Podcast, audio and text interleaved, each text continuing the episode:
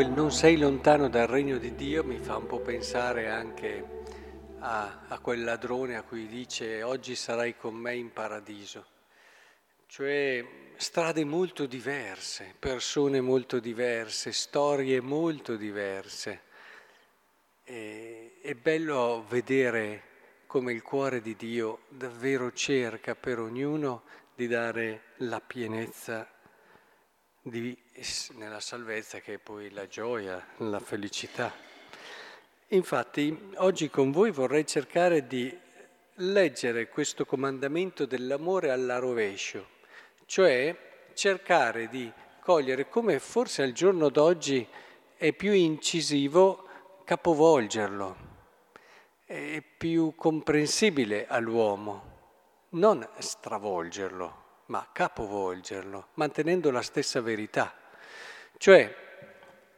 dire a una persona devi imparare a volerti bene,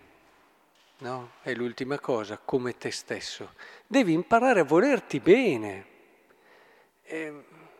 al giorno d'oggi si è più sensibili su questo aspetto, ma poi devi aiutare la persona a capire cosa voglia dire amarsi. Alcuni si fermano a un livello più superficiale e allora si scivola in quello che viene denominato egoismo, amarsi inteso come penso a me. E, e questo è molto pericoloso, perché vai a rinunciare, a sacrificare delle dimensioni della tua umanità importantissime.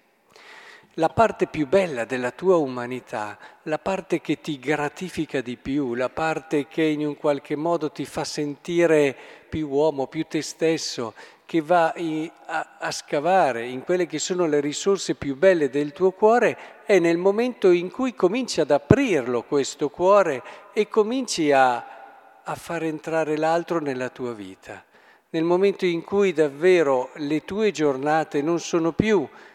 concentrate intorno a quelle che sono le tue esigenze, ma partono guardando anche il mondo che hai intorno, a partire dal micro mondo che hai intorno a te, per poi poi allargarsi, ecco che scopri che nel tuo cuore, nella tua umanità, ci sono delle risorse stupende, risorse che per alcuni, ahimè, rimangono lì, dormienti, tutta la vita, proprio perché non sono mai stati abituati a guardare oltre il proprio naso. Imparare ad aprire il proprio cuore, nel momento in cui impari a fare dono della tua vita, nel momento in cui, anche accettando una certa sfida, con un certo coraggio, perché c'è del rischio a donarsi,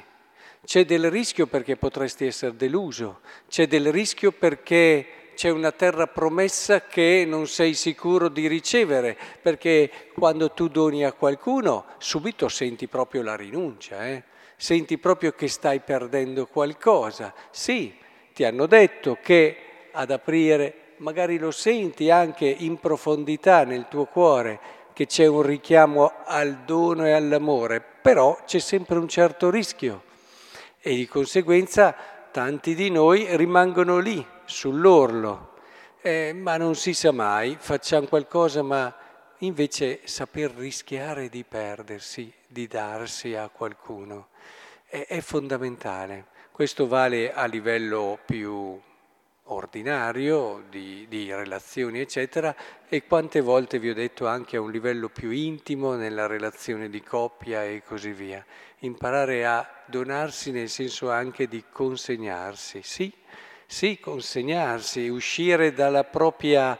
dal proprio territorio, dal proprio territorio conosciuto e cominciare ad entrare in quello che è un territorio meno conosciuto, dove eh, ci si affida anche alla libertà di un altro, dove non sei più così sicuro di quelle che saranno le risposte. Per questo tanti di noi fanno così fatica a consegnarsi. Ma allo stesso tempo eh, il rischio rimane anche in quando tu fai un sacrificio, quando davvero ami perdendo qualcosa, quando davvero fai qualcosa per l'altro eh, rinunciando a te, c'è del rischio. lo si fa sulla base di una promessa, ma nel momento in cui tu credi, è un atto di fede, eh, l'amore al prossimo, nel momento in cui tu credi che davvero ci può essere lì qualcosa di più grande, e lo vedi anche come esperienza di amore di te stesso, perché sai che sarai più felice, è lì che vai, è lì che veramente ti accorgi che tante belle cose di te vengono fuori e neppure sapevi che ci fossero. Ma non basta. Se davvero ti vuoi bene, non puoi non ascoltare quel, quell'apertura al mistero, al trascendente, al, al senso e al significato che c'hai dentro il tuo cuore. E allora se davvero ti vuoi bene tutto, e non semplicemente ti vuoi bene perché accontenti la tua voglia di oggetti, la tua sensualità, oppure la tua emotività, il tuo sentimento, ma tutto, qui si parla di tutto l'uomo, e non si può parlare di felicità vera se non si considera tutto l'uomo. Se davvero ti consideri tutto, vedi che dentro di te c'è un'esigenza di senso profondo che ti apre al trascendente, a qualcosa che va al di là di quello che vedi, che tocchi tutti i giorni, qualcosa che ti permetta di chiamare per nome le cose, di affrontare le avversità senza soccombere, di vivere le varie situazioni senza il, il bisogno di esorcizzare le cose che vanno male. Eh, pensate a tanti che vivono per certi versi la religiosità come superstizione. Lo si fa perché tutto vada bene, non lo dicono mai espressamente, ma tante cose, tante religiosità, in fondo sono per mettere Dio al servizio di quelli che sono i miei fini, le mie, i miei obiettivi, di essere tranquillo, di non avere problemi, di fare tutto. Quindi, se tu ascolti davvero questa tua esigenza di senso, ecco che arrivi a Dio. Vedete che stiamo facendo il percorso contrario, siamo partiti dall'amore di te, abbiamo aperto l'amore al prossimo, e ad ultimo, se davvero vogliamo volerci bene, dobbiamo aprirci a qualcuno che possa rivelarci il senso profondo del nostro vivere, a qualcuno che ci dia una speranza, a qualcuno che è vero, perché senza verità, a qualcuno che è vero ci introduce nella verità di noi stessi, nel senso profondo di cui, per cui noi siamo al mondo, il perché ci siamo, l'essere da Lui quindi voluti con un senso e un significato e una missione. E quindi si arriva a Dio, dove l'amarlo con tutto, come dice qui, con cuore, con tutta l'anima, con tutta la mente, vuol dire che Lui risponde proprio alle domande di tutte queste dimensioni del nostro cuore.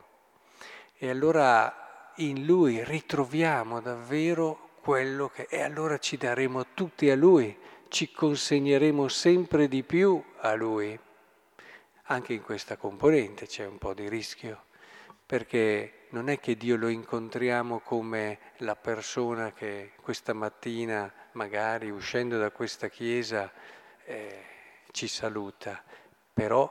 è il, è il rischio della fede, ma è anche il rischio del consegnarsi, perché in fondo il giovane ricco, il giovane ricco lo vedeva, aveva Gesù lì,